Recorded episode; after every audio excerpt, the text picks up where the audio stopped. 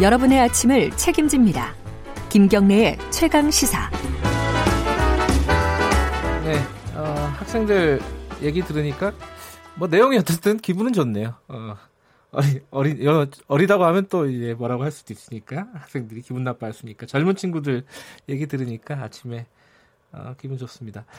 어, 그런 얘기들을 했어요. 그, 아, 저희들이 익명으로 처리를 한 거는, 어, 약간의 부담이 있어서. 하지만은 부모님하고, 어, 선생님한테는 허락을 다 받고 한 거고요.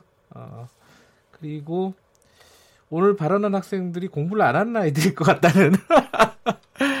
공부를 꽤 하는 친구들이라고 저는 들었습니다. 어찌됐든, 어, 현장에서 아이들은 좀 안정적인 어떤 입시 제도를 원하는 것 같습니다. 좀 지속적이고. 그런 것들 좀 유념해서 정책을 좀 마련을 해야 될 것 같습니다. 자, 최강 스포츠 해보죠. KBS 스포츠 취재부 김기범 기자 나와 있습니다. 안녕하세요. 안녕하세요. 이틀 동안 못 네. 뵀습니다.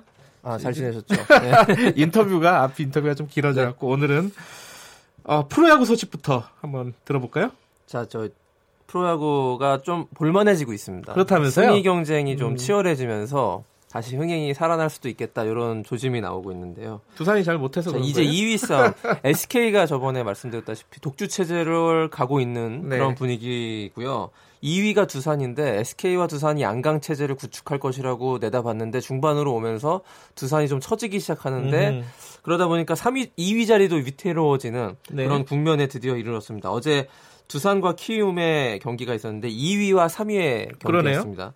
그래서 6대 3으로 키움이 이기면서 키움은 4연승을 달렸고 두산과의 경기 차가 반 게임 차. 어, 그럼 한 게임만 두산하고 이기면 오늘 이제 두산과 어. 키움 또 붙는데요. 여기서 두, 저, 키움이 이기게 되면 순위가 바뀔 수 있는 하하. 그런 상황입니다. 굉장히 오늘 재밌는 경기네요. 그렇습니다. 예. 두산이 이제 올스타 브레이크를 앞두고 이제 흔들리고 있는 그런 음. 상황이고 네. 뭐 SK가 앞에서 멀찌감치 나가고 뒤에서는 키움 4, 4위 LG도 지금 만만치 않거든요. 그 그래요. 그 키움과 LG의 그 승차가 또 한 두 개임 정도기 어, 때문에 아하.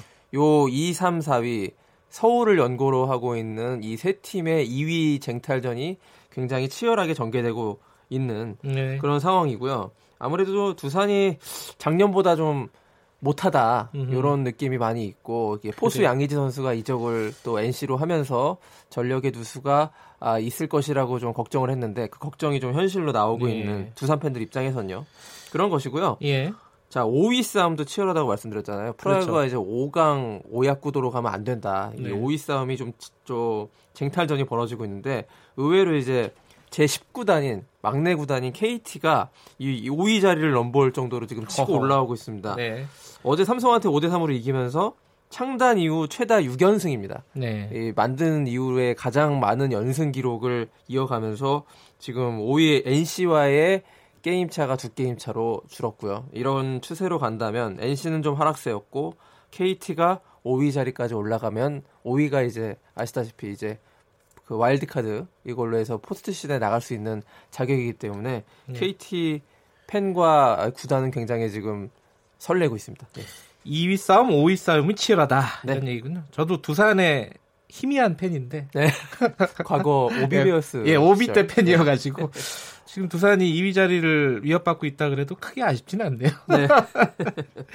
자, 그 탁구 소식도 들어와 있네요. 자, 지금 부산에서 그 코리아 오픈 탁구 대회가 열리고 있는데요. 아 그래요? 그러니까 어. 매년 열리는 대회예요. 코리아 음. 오픈 한국에서 국제 대회죠. 예, 투어 네. 대회는 매, 매년 이제 각 나라마다 오픈 대회가 열리는데 올해 코리아 오픈은 조금 특별한 의미가 있습니다. 왜 그렇죠?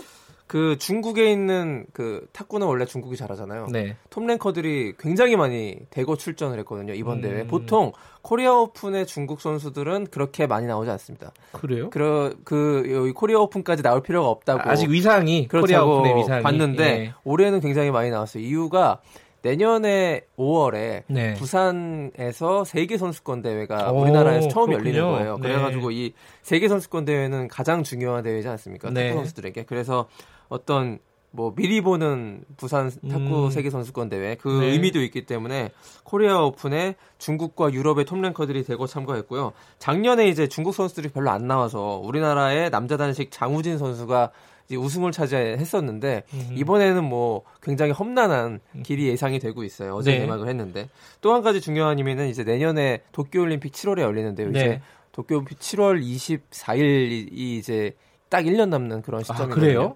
그래서 그 1년 남겨놓고 도쿄올림픽의 어떤 경쟁력을 시험받는 그런 무대가 될 수 있다는 것입니다. 이 네. 유승민 IOC 선수위원이 탁구협 회장 됐어요. 네, 네. 조양호 회장의 뒤를 이어서. 네.